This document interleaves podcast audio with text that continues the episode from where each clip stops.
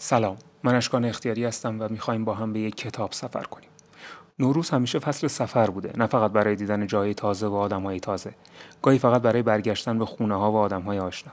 آدمهایی که به ناچار ازشون دور افتادیم اما همیشه بخشی از وجود ما هستند توسعه نامتوازن ایران و محرومیت های مختلفش و بعد توزیع نادرست سرمایه و کار ما رو خیلی از هم جدا کرد.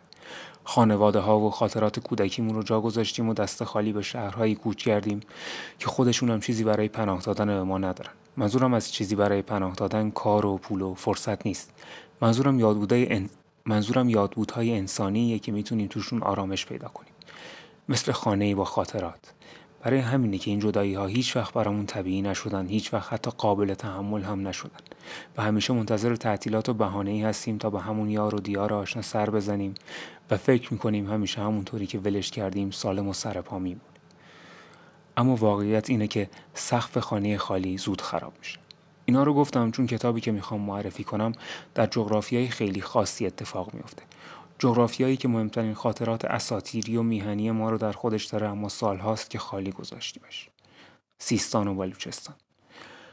رمان تاریک ماه نوشته منصور علی مرادی داستانش تو بلوچستان میگذره و آدمهاش دارن در فرهنگ بلوچی برای زنده موندن تلاش می‌کنن.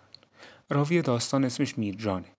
مرد چوپانی به اسم خورشید میرجان, رو میرجان رو به موت و خونین رو زیر آفتاب داغ بیابون پیدا می‌کنه و می‌بره به کپر خودش و تیمارش می‌کنه.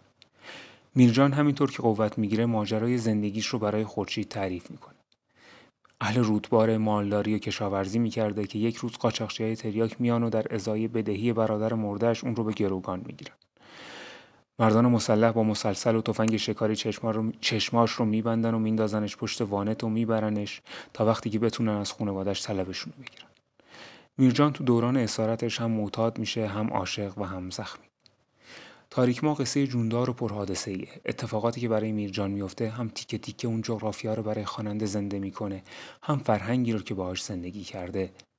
اونجا از آداب و رسوم و خط قرمزهاشون که از تلاششون برای زنده موندن و همینطور از تلاششون برای انسان بودن. تاریک ما قصه یه بیابون خالی نیست. قصه بیابونیه که خالی شده.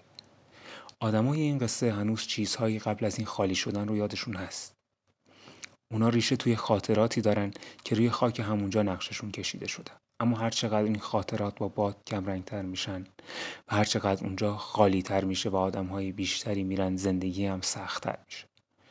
خشکسالی که حرفش هست و گرکار به اونجا کشونده انگار خیلی رفتی به بارون نداره. آدم ها کم شدن. قحطی آدمه. یه رفتن و یه عده توی تلاش برای بقا دارن دیگران و بعد خودشون رو نابود می‌کنن. تاریک ما بیشتر از هر چیز دیگه ای درباره تلاش برای بقاست. منظورم از بقا فقط زنده موندن نیست، بقای حیات نیست. بقای ارزشهایی که اونجا جریان داشتن و, و به آدم ها هویت می‌دادن اما حالا توی همون قحطی و خوشسال دارن توی حمله گورکا تیکه و پاره میشن و آدم هایی که ارزش هاشون مرده مثل چوپانی که هیچ گوسفندی براش نمونده توی اون بیابون زیر اون خورشید کم کم جون میکن اگه می‌خواستین بیشتر در مورد این زندگی ها بدونین بهتره برین سراغ افسانه های این سرزمین منصور علی مرادی نویسنده این رمان پژوهشگر فرهنگ عامه هم هست و یک کتاب هم درباره افسانه های بومی اون منطقه داره به اسم مرد رودباری و دختر بازرگان که خوندن اونم همینقدر شیرین و دلنشینه مثل سفر به جای آشنا به جایی که ارزش دلتنگ شدن رو داره.